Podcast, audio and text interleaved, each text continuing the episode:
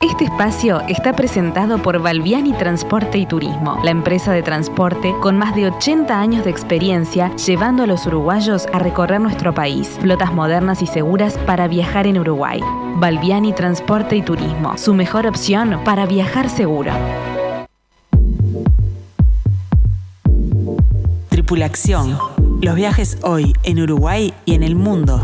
El programa de Jetmar sobre la actualidad del turismo local e internacional. La información, las nuevas formas de viajar y la palabra de los protagonistas del sector en nuestro país y en los principales destinos del mundo. Con Mariana Coitiño, Amílcar Viñas, Walter Camacho y los especialistas de Jetmar.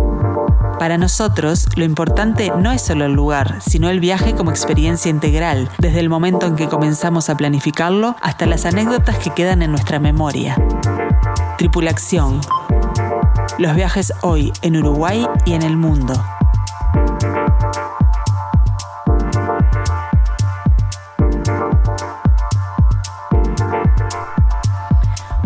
Muy buenas tardes a todos los oyentes.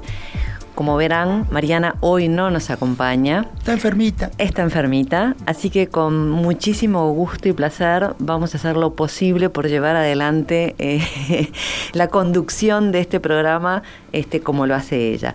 Eh, primero, antes que nada, felicitarnos a nosotros mismos. Muy feliz día, de, la gente día de, la gente de viajes. Feliz día de la gente de viajes. feliz día para todos los colegas que nos estén escuchando y para todos en sí. Exactamente. Bueno, hoy vamos a hablarles un poquito de esta profesión nuestra que es ser agente de viajes, eh, cómo se ha ido transformando a lo largo de los años y bueno, vamos a, interiorizarlos un poquito sobre, sobre qué hacemos, este, que a veces la gente no, no, tiene muy claro, o, o más bien también cómo hacíamos las cosas hace unos años atrás, ¿verdad? Y qué diferencias hay. Luego, más adelante en el programa, vamos a estar hablando de destinos en la nieve. Porque sí, señores, hay gente que le interesa viajar a donde hay nieve, a donde hay frío. Eh, para mí es algo un poco incomprensible. A mí me gusta mucho eso, si hay sopa, hay pasta, si hay guisos de, Pero bueno, de lentejas. Vamos, a, vamos, A estar, vamos a estar contándoles cuáles son los eh, mejores destinos de nieve, en la nieve que hay para visitar. Y en el último bloque vamos a estar eh, contándoles sobre eh, uno de los grupos acompañados ya confirmados, que, todavía tiene lugares, que es el grupo de Canadá. Amilcar, antes de hablar y de contar sobre nuestros medios de comunicación, ¿tenemos pregunta interactiva? Tenemos una pregunta muy fácil para completar el tema eh, de Canadá. La pregunta es sencillita, es ¿cómo se llama la capital de Canadá? Muy fácil, muy fácil. Bueno, vamos a recordarle las vías de comunicación para que puedan empezar a darnos respuesta a esta pregunta. Se pueden comunicar con nosotros a través del WhatsApp al 091 525252 eh, y las otras vías de comunicación que tenemos para que se comuniquen con, los asesores de Jetmar es a través del 1793 o por el mail info.jetmar.com.uy.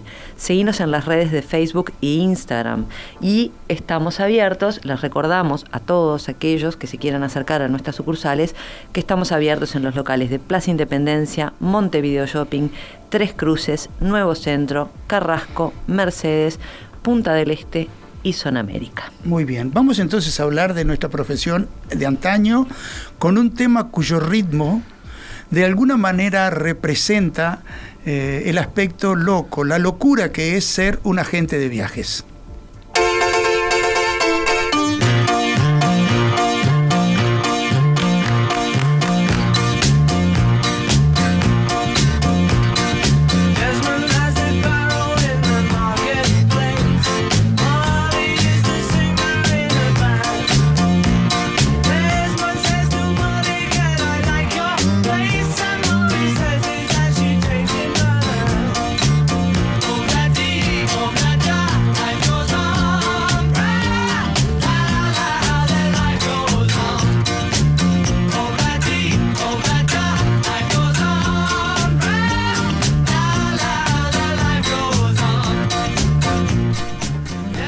Sí, es un obladí oblada esto.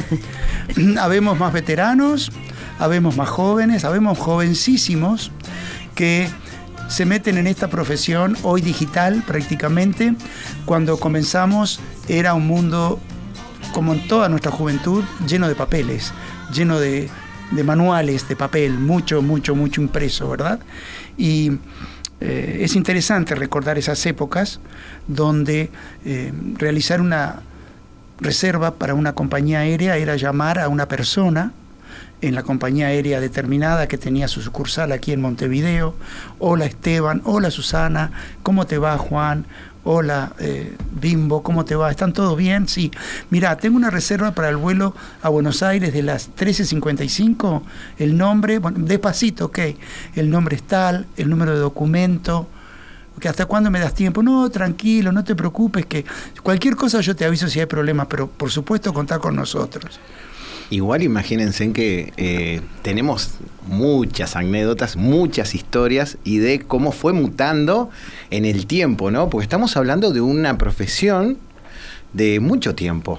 Eh, la primera agencia de viaje registrada es la compañía de Thomas Cook, ¿no? Por allá por mediados de 1800 y ahí en adelante imagínense todo la que es eh, todo lo que fue incursionar en descubrir el mundo. Así que si tendremos que hablar sobre esto, pero vamos, vamos más a, lo que nos lleva hoy en día, ¿no?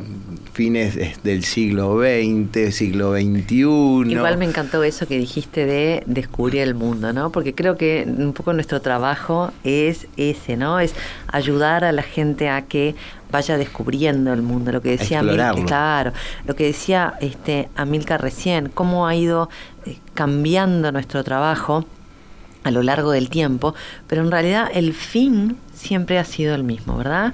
Eh, poder llevar a las personas y trasladarlas a que en, de alguna medida cumplan sueños muchas veces. El tema es que eh, es una profesión, como hay muchas, que se requiere encararla con vocación de servicio. Sabemos que estamos trabajando para personas, junto con ellas, para tratar de plasmar lo que nos están solicitando, desde un sencillo boleto aéreo hasta un tour completo pensado personalmente o si se inscriben en un grupo acompañado. Hay tantos tipos de viajes diferentes que requieren mucha atención por parte nuestra para tratar de interpretar y eh, sugerir dentro de lo que el pasajero necesita y muchas veces corregir lo que el pasajero pide cuando es algo que no tiene nada que ver con su grupo familiar o con su grupo etario y tratar de llevarlo que haga el viaje más adecuado para su edad. Y, hoy quiero, su condición. Y, quiero decir algo, Milcar, que vamos a hacer un revival de, de, esto que vamos a hablar, ¿no? Lo dijiste recién, de emitir un boleto aéreo. Noela, Amilcar, Walter, qué lástima que justo no puede estar conectado hoy. y es un gran feliz viaje. Walter no puede estar porque el volumen de trabajo, gracias a Dios, es inmenso. en sucursal Punta del Este no están dando abasto para atender a la gente en tiempo. No, no se podía dar el lujo, entre comillas, de salir al aire hoy durante una hora. Seguimos agradeciendo y muchas gracias porque seguimos desbordados e intentamos estar atendiéndoles a cada uno de la manera que se merecen. Pero vamos a hablar de esto. Emitir un boleto aéreo hoy es mirar, incursionar sobre las navegaciones por la web si la gente prefiere, o llegar a un asesor que sería lo mejor para estar más tranquilo y confiado de que el destino que uno está pensando es el que el asesor en viajes le va a dar de mejor manera y de que hoy en día con todo lo que ha pasado tenemos hasta la experiencia de, de lo que es la pandemia, de que necesitamos tener una vasta información para poder pulir el destino para ver qué necesitamos para llegar a un destino, ¿no? Entonces, ¿qué mejor que estar asesorado por un agente de viajes, por un asesor en viajes? Antes que de entrar a trabajar en Jetmar hace tantos años ya, trabajé tres décadas en el despacho de eh, aerolíneas argentinas en el aeropuerto de Carrasco. Recuerdo que en esa época los viajes eran eh, eh, mucho más glamorosos. Los despachos de vuelo, el material impreso que se le entregaba al cliente, eh, lo que una agencia de viajes le entregaba al cliente para viajar tenía eh, más elaboración, más clase. Hoy todo sale rápidamente por una impresora, un boleto aéreo, un cupón para un hotel. Y a veces, perdón que te corte, ya hoy en día eliminamos hasta el papel, ¿no? Sí, porque es todo electrónico. Pero es también a solicitud de muchísima gente, de diferentes edades, no solamente los jóvenes, que prefieren tener la documentación en el laptop o en el iPad o en el teléfono, les resulta muy cómodo. Antes, eh, los boletos aéreos, los agentes de viajes teníamos que escribirlos literalmente página por página. A eso venía Milka y quería llegar de pensar desde la parte electrónica, desde que el 2017 se generó que eh, IATA simplemente gestionó en que sea mundial, de que los boletos sean electrónicos. Y la palabra que inglesa que empezó a, a tallar en el mercado de la gente de viajes era ticketless, sin boleto. También. Pero eso, pero eso fue increíble, porque como decía Milcar, ¿no? Originalmente los boletos se hacían a mano, ¿verdad? O sea, uno escribía en el boleto, en los cupones, el nombre de los pasajeros, la hora de salida, inclusive en algunos casos cuando había algún cambio, alguna modificación, se colocaban unos stickers. o sea, realmente era, era mucho más sencillo. Después vinieron las impresiones. Perdón, se llamaban revalidadores. Revalidadores. Luego vino la época en la que ya teníamos una impresora para hacer ese trabajo. Para hacer ese trabajo. Pero eran de papel. Pero eran de papel, por supuesto. Y las impresoras se trancaban. Pero en aquel momento, yo me acuerdo que yo entré en la época de las impresoras a trabajar en, el turismo. Eh, muy joven. Nosotros, muy, nosotros imprimíamos, eh, eh, mandábamos emitir los boletos y estaba el ruidito de la impresora atrás haciendo, ¿no? Sacando el, el pasaje. Este, y esos pasajes recuerdo en aquel momento, de pronto si la persona decía, bueno, voy a viajar la semana que viene, emitíamos el boleto y de pronto la persona dos días antes o el día anterior decía, no puedo viajar, no había problema, ese boleto se podía anular. Entonces para todos ha sido un gran cambio, porque de ahí, de, esa, de ese trabajo de la impresión del boleto, pasamos a lo que decía Marcelo, ¿no? El, boleto electrónico. Lo que fue eso en un principio. La resistencia nuestra y de los pasajeros también. Y cómo explicarle al pasajero de que ahora era electrónico. y de que era tenía un que presentarse con nada en el aeropuerto. Papel. Eso fue durante el tiempo de la, transición, era todo un tema. Después entendimos que era muy cómodo lo del boleto electrónico y también confiamos, ¿no? Porque ahí creo que, que el confiar en, en, los nuevos sistemas tuvo mucho que ver, ¿no? Llegar, el, miedo de llegar y decían, pero yo llego y ¿qué muestro? Nada, me decían, nada, una mm. hojita de papel. Noela, y una cosa que vamos a un poquitito hacia atrás, porque hablamos ahora de la facilidad del e-tickets, del boleto electrónico, pero yo tengo, voy, era un Benjamín cuando yo acompañaba a mi papá este, en, a la agencia de viajes, él se dedicaba a la parte de transporte terrestre, de turismo, pero cuando íbamos a la agencia, en esa agencia había un gran aparato que hacía un ruidaje que me hiciste acordar cuando dijiste las, impresoras. de boletos que tenían un, eran una forma un formato particular que eran un aparato gigante que salían unas tiritas con agujeritos que era el teletipo. Entonces la gente no sabía todo lo que iba atrás de generar una reserva, como por ejemplo generar la reserva, esperar 48 hasta una semana, ¿no? ¿Cuánto se demoraba Hasta que confirmaran un hotel desde un operador en Europa. Y todo llegaba por esos teletipos. Y más aún cuando se generaban cartas, que eso lo vi, justo estoy teniendo el placer de estar acompañado en, plaza, en Casa Central al lado de una asesora experta como es Inés Turcati. Pero muy cobarde, porque no, quiso, venir a hablar con nosotros. Una vergüenza, Inés. Pero me, llegó a, mostrar en una de estas tantas charlas que tenemos en, el día eh, la solicitud de un crucero por carta membretada que se hacía la carta y demoraba 20 días en que volviera la confirmación del camarote desde Italia, por ejemplo, en la naviera italiana. Hemos avanzado mucho y ahora todo tiene que ser ya, ya, ya, ya, ya. Los tiempos han cambiado, las facilidades han cambiado, ha aumentado mucho la precisión en la información que tenemos para brindarle al cliente, cuando antes era un poquitito más difícil ser estricto y preciso con datos, a veces hasta de la dirección exacta de un hotel, ¿verdad? Hoy googleamos, vamos a Google Maps, reconfirmamos todo rápidamente con mucha certeza, pero se perdió mucho el glamour de la parte de documentación, de la parte...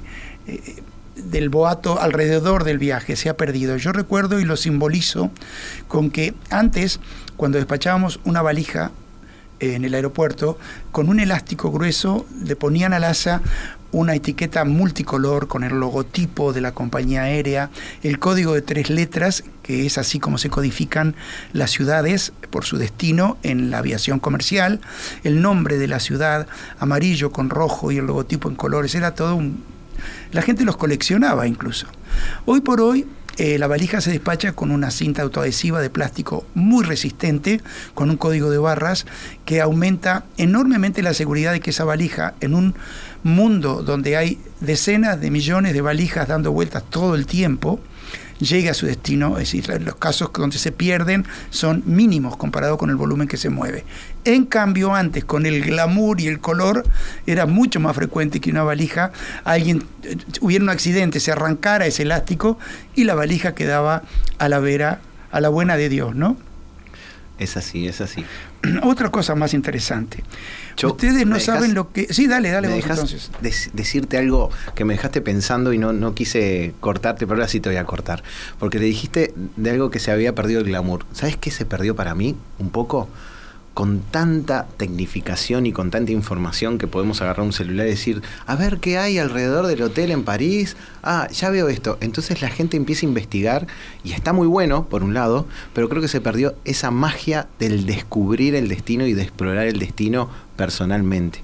Entonces, por más que uno les quieras armar el diagrama de viaje, asesorar en el alojamiento mejor ubicado para lo que uno precise, hacer el mejor paseo, pero uno ya está investigando a ver ese paseo que hace, por dónde va, no sé cuánto, y dobla acá y dobla allá y cruza ese puente, y si de pronto ese itinerario se modifica o no pasa por ese puente o ese, esa esquina que esperaba ver, que vio en la información, uno pierde, con esa ansiedad, pierde la magia de pronto de descubrir lo que tiene alrededor. ¿Por qué? Porque está esperando cruzar ese puente que tanto vio en internet vamos a decir en un ejemplo, ¿no? Entonces creo que, no hay que atarse tanto a, ni siquiera cuando uno lee una guía de turismo puede tomarlo como referencia, unirle la sensibilidad propia y eh, la, capacidad intelectual propia para hacer el paseo de una manera personalizada para uno, ¿verdad? No tiene que guiarse ciegamente eh, en lo que lee en una guía o en un recorrido de un buen operador turístico por internet. Eso es una buena base para hacer lo que yo quiero hacer, del ritmo que yo quiero. Si tomamos esa actitud, siempre vamos a buscar la posibilidad, vamos a encontrar la posibilidad de hacer una caminata, una visita a un museo acorde con nuestros tiempos, con nuestra sensibilidad sin estar atados exactamente a lo que nos sugieren hacer o lo que nos dicen que tenemos que hacer. Lo que quería decir es que era un tema entrar a una oficina de reservas de una compañía aérea. Disculpen que vuelva a esto. Uno iba porque tuvo un problema con el pasajero y era como entrar a la recepción de una biblioteca lleno de ficheros por abecedario, con eh, especie de planillas con pinchitos, eh, pizarrones de, corcho, con pinchitos por vuelo por día. Porque imagínense, una compañía como Pluna, eh, que en paz descanse, como la extrañamos, eh, tenía cinco vuelos diarios a Buenos Aires, más los de Río, más los de Asunción. Entonces, y no de esa semana, de un mes o dos meses o tres meses, y de repente alguien llamaba para una reserva para el vuelo de la mañana de diciembre, cuando ah, estábamos en junio. Entonces, Imagínense el trabajo.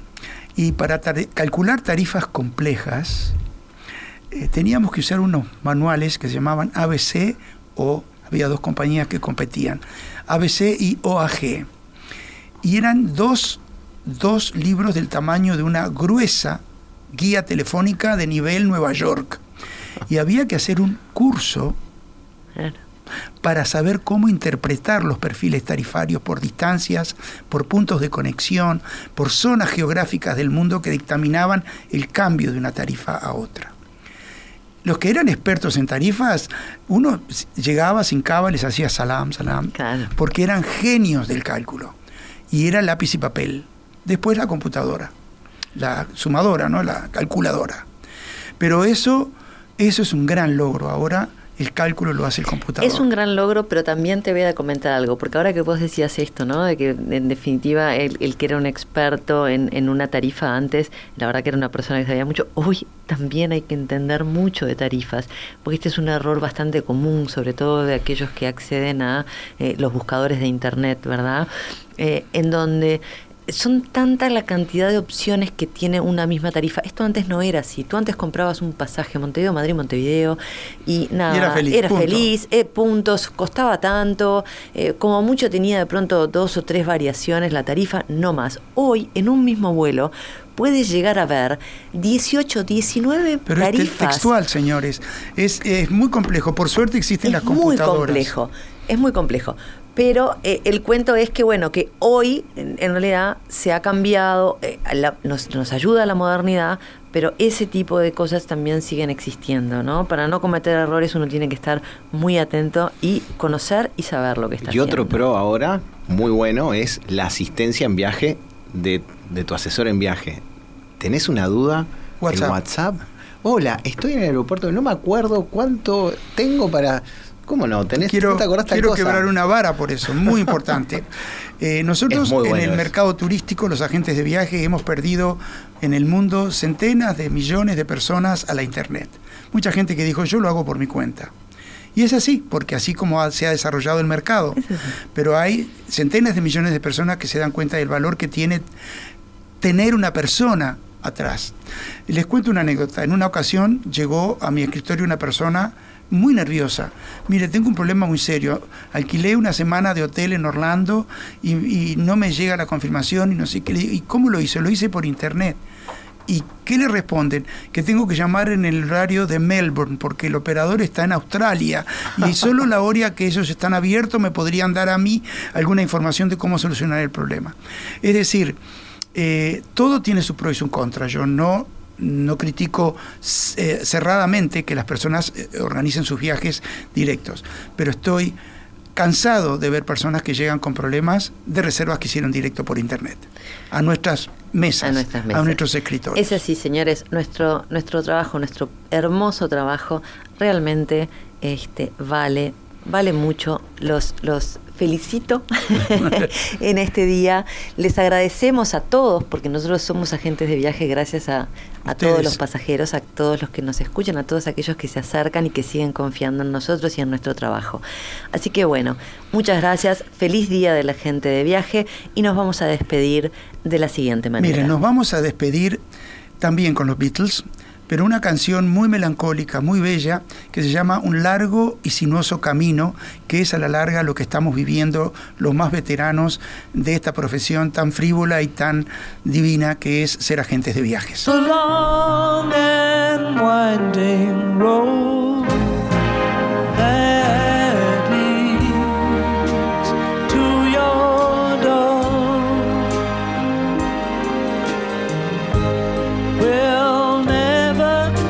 Disappear. I've seen that road before.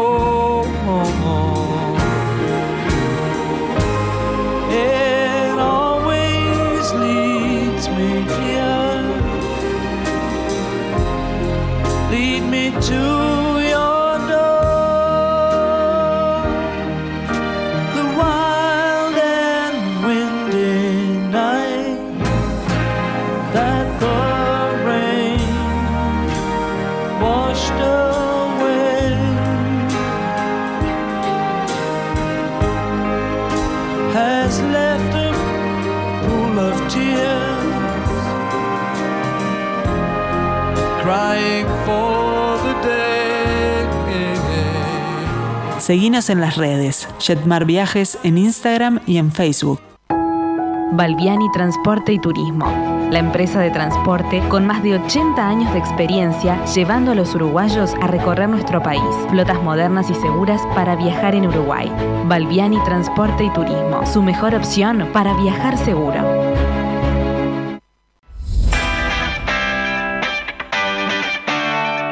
Tripulación el turismo desde la mirada de los especialistas.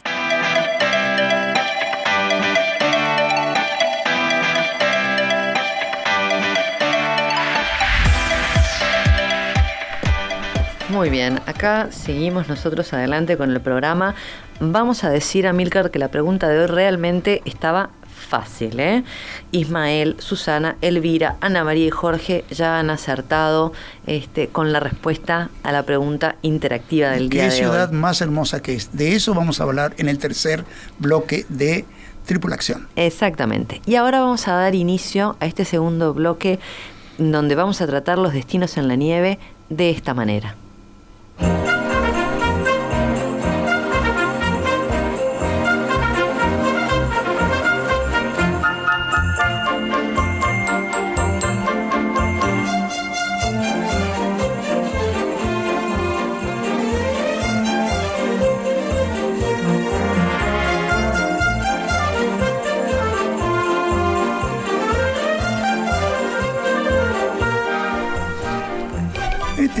Tema que se llama Paseando en la Nieve, un clásico de Navidad del hemisferio norte. Pero quien lo toca es algo incoherente, ¿no? Porque ¿de dónde son? Es la Orquesta Nacional de Costa Rica tocando este tema de una manera magistral. Eh, nosotros somos así, señores, nos sorprendemos todo el tiempo.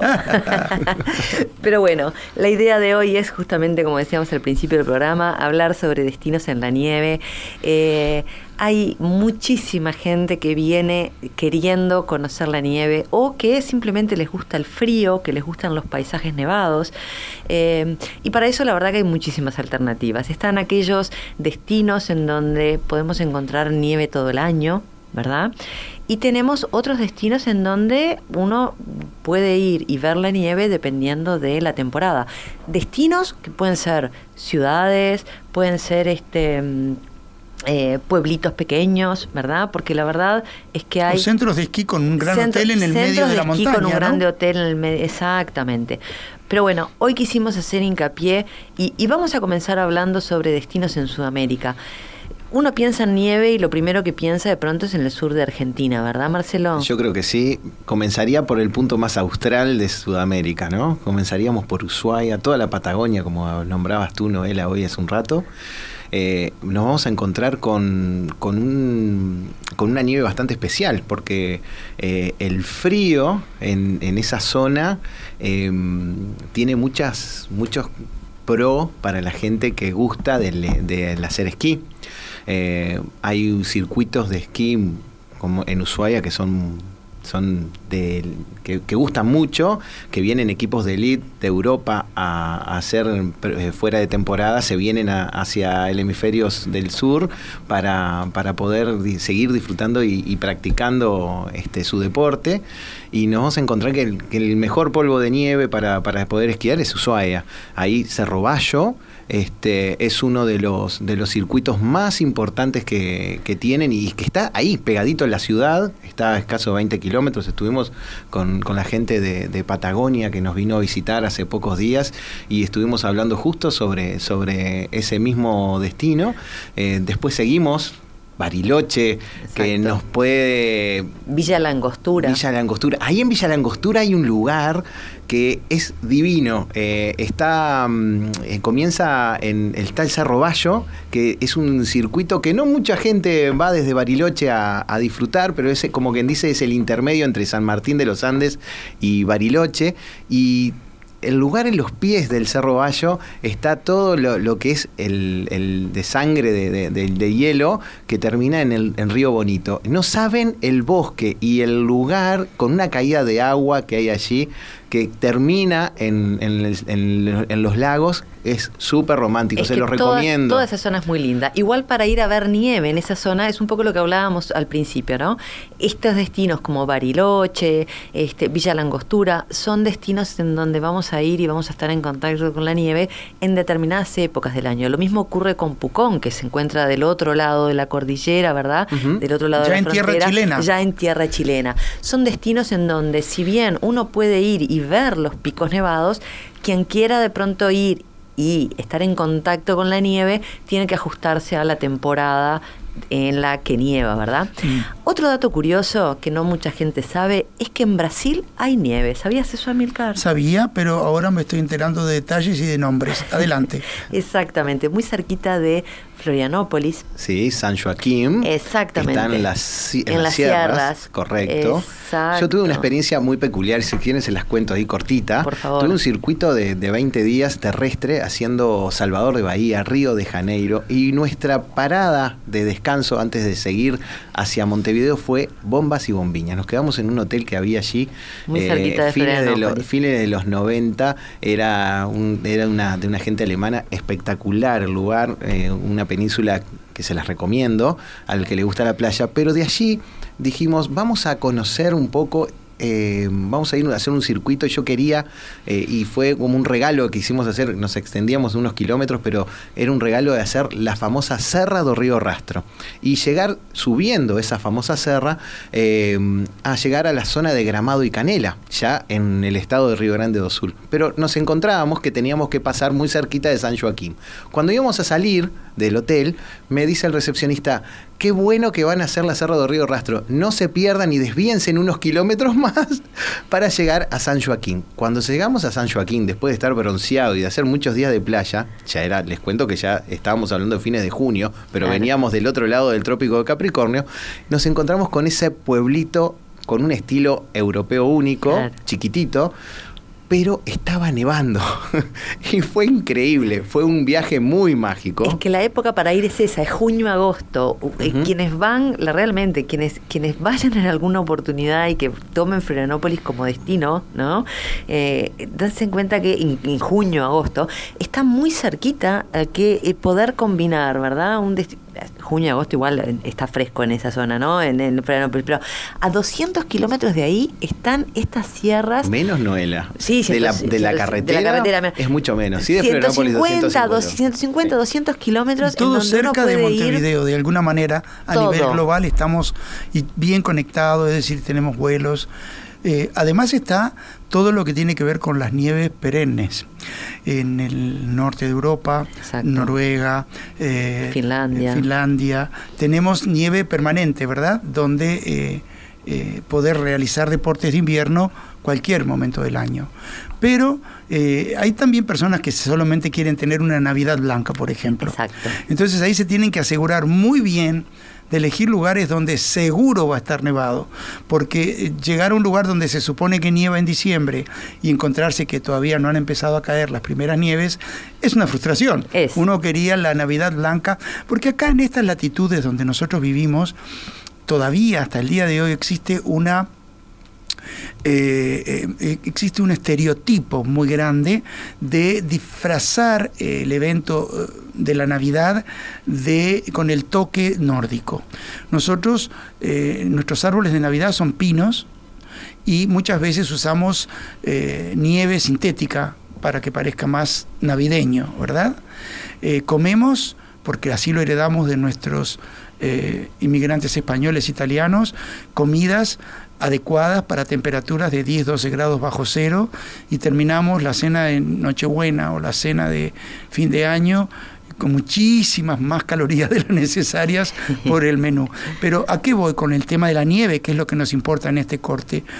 Que por ese motivo de tener estereotipado el tema de la nieve nórdica, es que eh, yo tengo todavía, no lo he cumplido, el sueño de andar por la nieve en un trineo tirado por caballos. Me encantaría vivir esa experiencia. Y me la han vendido infinidad de películas, infinidad de afiches. Eh, el Papá Noel de Coca-Cola de toda la vida me lo ha vendido como una, eh, una- un estereotipo de la nieve entendida en la mente de un niño. Para eso eh, tenés que ir eh, por la zona de Finlandia, por Laponia, por ahí, y vas a poder cumplir ese sueño. Mm. Simplemente un comentario a lo que estabas diciendo, Amilcar, eh, de tontos estereotipos. eh, vamos a invitar a los pasajeros a futuro eh, ver una diferente na- fiesta de previa a Navidad de lo que es Natal en noviembre en Gramado y Canela. Les va a encantar. Muy bien. Entonces, hemos hablado un poco de eh, los sitios temporales de nieve, un poco de los sitios perennes de nieve y eh, los más atrevidos, que son los que escalan grandes picos, tienen para elegir en cuatro por lo menos de los continentes picos impresionantes para escalar. Y un lugar que eh, menos conocido pero muy famoso de picos de nieve que uno nunca pensaría es el norte de Japón. Mm. Cuando uno mira eh, fotos o videos de lo que es el norte de Japón, allá cerca del mar, antes de llegar a la isla de Hokkaido, que es la isla más nórdica de Japón, uno ya está en la, tocándose con lo que es Rusia, ¿verdad? Eh, Rusia eh, de Occidente. Y uno no puede creer que el país de las geishas y de los abanicos de papel y de las puertas de papel de arroz y de tenga las montañas nevadas que tiene Japón en el norte de nieves perennes. Les recomendamos una serie de videos que se llaman Japón desde el aire eh, para quienes puedan acceder al Disney Channel. Ahí hay una serie de videos que se llaman Japón desde el aire y desde aquel norte hasta el casi casi tropical eh, sur de Okinawa, van a redescubrir un país que en parte vamos a vivir juntos en, septiembre, si Dios quiere, en el grupo que está confirmado. De todas formas, Amilcar, eh, en el sur hay unas zonas de donde cae nieve en determinada fecha ah, del año que es muy buena. Sí, no hay montañas allí, pero sí hay nieve de pueblos muy emblemáticos, muy pequeñitos, muy ajenos a las enormes urbes como Tokio eh, eh, donde uno puede ver el Japón rural en el primavera del 2018. Y ahora que decías de las nieves también, de, las montañas también, ni que hablar como destinos de, de nieve eh, están, por supuesto que los Alpes suizos, ni que hablar que Italia también es un lugar en donde hay montañas nevadas, España también, Francia. También en Estados Unidos existen eh, lugares, destinos, por ejemplo, hablando de este, centros de esquí, está Aspen en la zona de Colorado, toda esa zona es una zona muy importante. Que, eh, Colorado y Montana tienen muchísima oferta de esquí que no es elitista. Exacto. Porque Aspen es muy elitista, es divino, pero es todo el mundo quiere ir a, El que le gusta el esquí y que, que practica ese deporte, su sueño es ir a Aspen, ¿verdad, Noé? Sí, por supuesto. Bueno, ¿nos vamos de la nieve?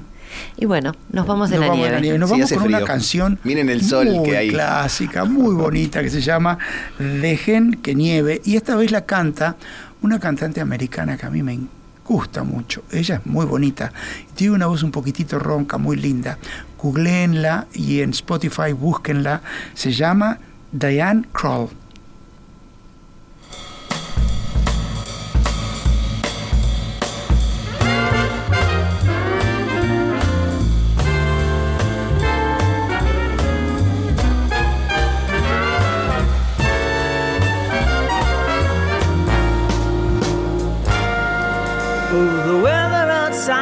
Frightful, but the fire is so delightful.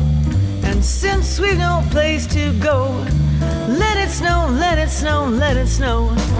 It doesn't show signs of stopping, and I brought some corn for popping. The lights are turned way down low. Let it snow, let it snow, let it snow. When we finally kiss goodnight, how I hate going out in the storm. But if you really hold me tight, all the way home I'll be warm. The fire is slowly dying, and my dear, we're still goodbye. But as long as you love me so, let it snow, let it snow, let it snow.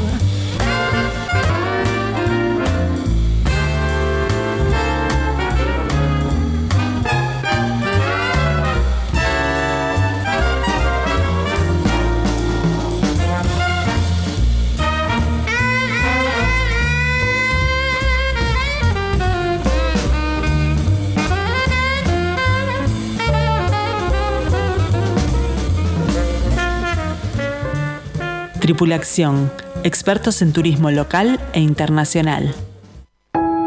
Balbiani Transporte y Turismo, la empresa de transporte con más de 80 años de experiencia llevando a los uruguayos a recorrer nuestro país. Flotas modernas y seguras para viajar en Uruguay.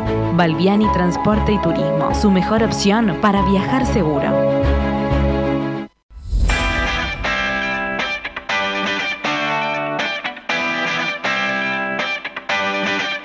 Tripulación, Redescubrí el Uruguay y el mundo.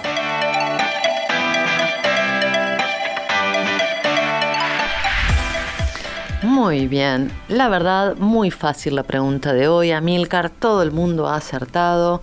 Eh, ¿Cómo se llama la capital de Canadá? Era la respuesta, que viene este, a colación también del tema que nuestro querido Amilcar va a desarrollar ahora. Exacto. Eh, la, es, no es difícil para nada. Me alegro que tanta gente que nos escucha, que eso es, para nosotros nos llena de orgullo, eh, haya aceptado que, la canción se llama eh, que la perdón, que la ciudad se llama Ottawa, que en Canadá le dicen Ottawa y eh, quiero contar una pequeña anécdota de por qué se llama tan raro la ciudad. La ciudad se llama Ottawa porque cuando eh, esas tierras eran colonia británica, la inteligencia británica, visto que Estados Unidos estaba altamente influenciado e independizándose con grandes conflictos en pro de la independencia, decidió crear una ciudad capital de la colonia eh, fuera de la frontera del río San Lorenzo. Y empezaron a, construir, a cavar un enorme canal que se llama el canal de Rideau, donde iban sobre ese canal a construir una nueva capital. Y eh, tenían que bautizar esa ciudad capital y le preguntaron a Victoria, la reina de Inglaterra, qué nombre le quería poner. Eh, discutían eso, me imagino yo, con un equipo de personas, no sería solo la reina. Pero hagamos la fantasía de que esa reina tuvo que elegir el nombre, y porque es real que fue elegido por la corona británica el nombre. Y la India, y la mm, India no, y la reina preguntó eh, qué tribu indígena local habitaba toda esa área de Canadá. Y sus asesores le informaron que era la tribu de los Ottawa entonces ella dijo, entonces le vamos a poner Ottawa. Y ahí quedó el nombre eh, con un homenaje perpetuo a las magníficas tribus que habitaban esas tierras y que poco a poco fueron teniendo que dejarlas. Pero aclaremos que en Canadá el respeto hoy por hoy a la cultura tradicional de los indígenas y de la multiplicidad de nacionalidades de inmigrantes que conforman la población de Canadá es, como hemos comentado en algún programa, altamente respetada. Así que para hablar un poquito de Ottawa y de otras cositas de Canadá, vamos a hacerlo con esta música.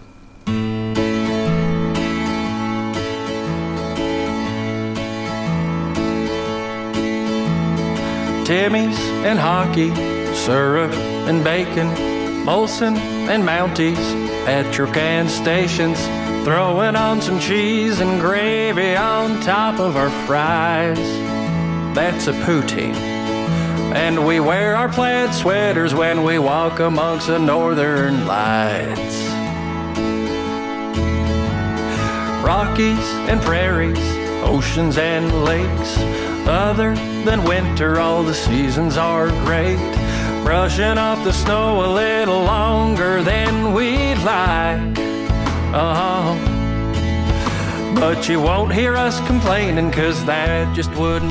Noela hace un comentario eh, fuera de audio muy interesante. Dice, ¿parece música country? Sí, porque las fronteras entre Canadá y Estados Unidos las marca el hombre y son líneas de colores en los mapas. Pero todo el corazón de Norteamérica, todo el corazón, desde, desde las nieves perpetuas y el perfil eh, de las eh, fronteras canadienses hacia el norte, hacia el polo y hasta casi llegar al Golfo de México, es una enorme pradera donde se cría ganado. Y en, en Canadá, la ciudad que también visitaremos, que, es la capital ganadera de Canadá, se llama Calgary y tiene un estadio de como si fuese eh, ante la arena acá, pero redondo y mucho más antiguo, como el cilindro, digamos, municipal, que en paz descanse, este, que tiene forma de montura, es enorme y tiene una montura de caballo. Y allí, pues sí, hay muchísimas praderas ganaderas en Canadá también. Por eso la música responde a un estilo country. Es una canción que habla de infinidad de cosas tradicionales y cotidianas de la vida en Canadá. Es muy bonita canción eh, y habla de un aspecto de la cultura, porque sabemos que hay magníficas canciones en francés que hablan de esa puja de colonias que terminó en, de alguna manera en dividir un país tan unido y tan eh, diversificado, pero que ahí está y sigue existiendo. Canadá, destino que ya tenemos confirmado. Sí, ¿verdad, correcto. Nosotros nos vamos en un eh, grupo a Canadá el mes de julio, mes 7, el día 8 de julio. Está muy bien encaminado. Hoy tenemos una reunión informativa sobre ese destino. Anímense, anótense, llamen a Jetmar y anótense para la reunión. Y luego tenemos enseguida después una reunión. Las reuniones son 5 y media de la tarde, Canadá, y 7 de la tarde, México estamos asombrados porque estamos ofreciendo una salida grupal hecha a medida, de hecho diseñada por Noela en conjunción con uno de nuestros proveedores de servicios en México, y está teniendo eco, están las personas interesándose mucho en hacer un viaje eh, que tiene una alta cuota de sitios arqueológicos, a cual más diferente que el otro. Por eso están, no porque solamente vamos a ver templos, sino templos insertos en paisajes eh, centroamericanos espectaculares, totalmente diferentes unos de otros. Bueno, volvamos a Canadá eh, y Ottawa. Ottawa es una ciudad pequeña, da un poco de cosa pensar que una ciudad pequeña sea la capital de un país tan inmenso y tan variado. Pero eh, es una ciudad que tiene el tamaño perfecto para mí. Las ciudades que tienen esos 350, 400 mil habitantes son para mí las más habitables. Y Ottawa tiene eh, el canal de Rideau en el medio y muy cerca al río San Lorenzo. Tiene una arquitectura neoclásica muy interesante. Toda la parte de gobierno que está frente al río tiene una arquitectura neogótica eh, magnífica que domina no eh, las, interesante, simbólico, no las salas de reunión de los gobernantes o de los, de los parlamentos, sino que el gran edificio que destaca es la biblioteca del complejo de gobierno, que es interesante, ¿no? Interesante, sí. El tema de la información, de la educación, eh, aplicado simbólicamente a ese edificio. Pero enfrente al edificio cruzando el río, está el Museo de las Etnias Canadienses que si estuviera vacío el edificio vale la pena ir a verlo porque es de una modernidad alucinante, es bellísimo. La entrada es estilizada, una inmensa máscara de un tótem y las colecciones que tiene de objetos y la información sobre las culturas tradicionales canadienses es muy interesante, es muy entretenido y lo vamos a visitar. Pero también existe una de las galerías nacionales más importantes de América en la capital canadiense, la Galería de, Arte Contemporáneo, que está incluida ahí, es hermosa. Otro edificio fantástico de ver. Y afuera tiene del mismo escultor una araña inmensa, araña bicho, ¿no? Me refiero, no una, una cairel, una araña inmensa negra que está adornando los patios exteriores de ese museo de arte contemporáneo, que es del mismo escultor del Museo Guggenheim en Bilbao, muy parecida. Este, tiene un barrio chino impresionante, donde hay unos buffets chinos que por dos chirolas uno come unas delicias, porque la calidad eh, es muy buena de todo lo que es servicio público de alimentación en, Canadá, eh, que vale la pena visitar, es un barrio divertido, bonito, prolijito. Caminar a lo largo de, vamos en verano, del canal Rideau es un paseo sumamente agradable también. Y sobre todo pensar que es la puerta a todo el centro eh, y, y, el este de Canadá. Ottawa está cerca de las mil islas, donde nosotros vamos a navegar eh, recorriendo ese archipiélago en el río San Lorenzo, archipiélago muy grande que comparten ambos países, me refiero a Estados Unidos y Canadá. Es un lugar donde hay muchísimas casas de veraneo y la frontera es como una enorme víbora que se, eh, se repta entre las islas y marcan una frontera eh, acuática bastante rara, pero de libre navegación interesante, muy, muy interesante nuestra etapa de visitar la capital eh, canadiense. Antes de terminar, eh, queremos decir que este tour se llama de Canadá de costa a costa, porque empieza, no es literal desde la costa del Atlántico canadiense, no, pero empieza en Quebec y termina en la isla Victoria, sí en las costas del Océano Pacífico. Eh, tiene de todo, señores. Tiene como hablamos de museos, hablamos de los paisajes de cruzar las rocallosas, hablamos de ciudades maravillosas donde nadie se queda dos noches como nosotros, como Victoria, bueno, Vancouver, Toronto, mm, Quebec, Montreal, son todas ciudades con un espíritu y un carácter específico propio, irrepetible, que vamos a conocer. Calgary, vamos a hacer un paseo también para acercarnos al mundo de la ganadería canadiense y vamos a comer en un rancho canadiense también. Es decir, que los invitamos a que piensen en esto. Miren, Voy a hacer un pequeño resumen de cómo viene el tema de los grupos acompañados en un año un poco caótico para los agentes de viajes, porque eh, como la pandemia viene bastante firme, levantándose seriamente, dado la vacunación de la gente, dado todo el mundo que se ha contagiado y curado y que se ha inmunizado, eh, el tema de la inmunización de rebaño crece bastante satisfactoriamente, los uruguayos están desesperados por viajar a todos lados. Y eso es lo que nos tiene a nosotros en jaque. Pero esto que yo les digo es para que lo consideren. Por suerte. Miren, nosotros nos vamos el primero de mayo con un grupo que ya está cerrado a Cerdeña, Sicilia y Roma. De hecho, lo acompañamos Noela y yo.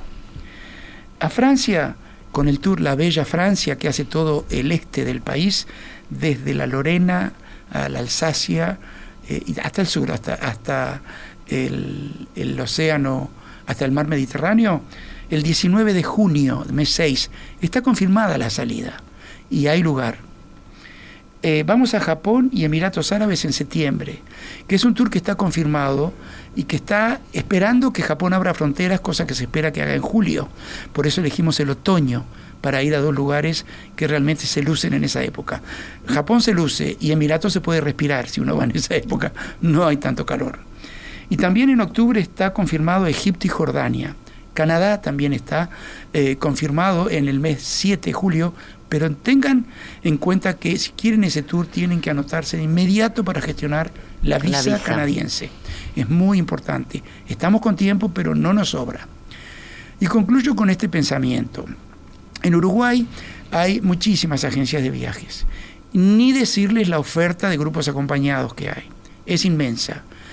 Pero hilen fino y vean ¿Qué grupos acompañados están confirmados? ¿Quiénes les están garantizando realmente que ya se conformaron y están saliendo? ¿Qué grupos los dejan en los lugares con suficiente tiempo para disfrutar y no estar corriendo viendo las cosas desde la ventana del ómnibus? Miren que a la oportunidad la pintan calva, dice el antiguo dicho. Y estos tours que les mencioné están confirmados. No duden de acercarse a nosotros. Eh, vocacionalmente sabemos que eh, Jetmar Viajes nadie lo acompaña mejor. Así que toca despedirnos, ya se acaba toca el tiempo. despedirnos, felices y agradecidos de que todos estos grupos se hayan confirmado. Eh, felices y agradecidos de que este día sea el Día Internacional de la Gente de Viaje, de que gracias a ustedes nosotros estamos acá. Este, y bueno, nos vamos a despedir ¿Cómo, Amilcar? Bueno, siempre con temas respecto a Canadá, porque era lo que nos tocaba hablar un poquito de la capital y alrededores, ¿sí? Apenas raspábamos la superficie de lo que tiene Ottawa y Canadá para ofrecernos en ese magnífico viaje. Eh, y nos vamos a despedir con una canción que se llama Somos Uno o en inglés We Are One, que es una canción compuesta por muchos grupos juveniles canadienses que hacen, no un himno, pero es una canción eh, de homenaje y de orgullo hacia su querido país. Yo me despido con un viva la radio muy grande. Viva la radio, nos vemos en algunas semanas. Viva la radio. We are one. Around the world and the universe, we are one. North, south, east to west, we are one. Glowing hearts full of love, we are one. Blessing from above.